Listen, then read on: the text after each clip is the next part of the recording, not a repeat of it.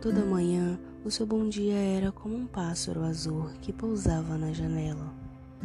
Ele mostrava que tempos sombrios viriam, mas ele estaria ali para ser a luz em meio à escuridão.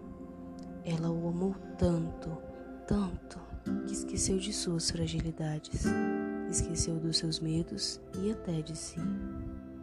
Ela se jogou de vez, como se pulasse de um avião sem paraquedas.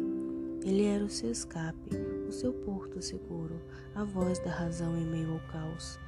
Mas assim como ele veio com o seu canto em sua janela, ele também se foi, sem olhar para trás.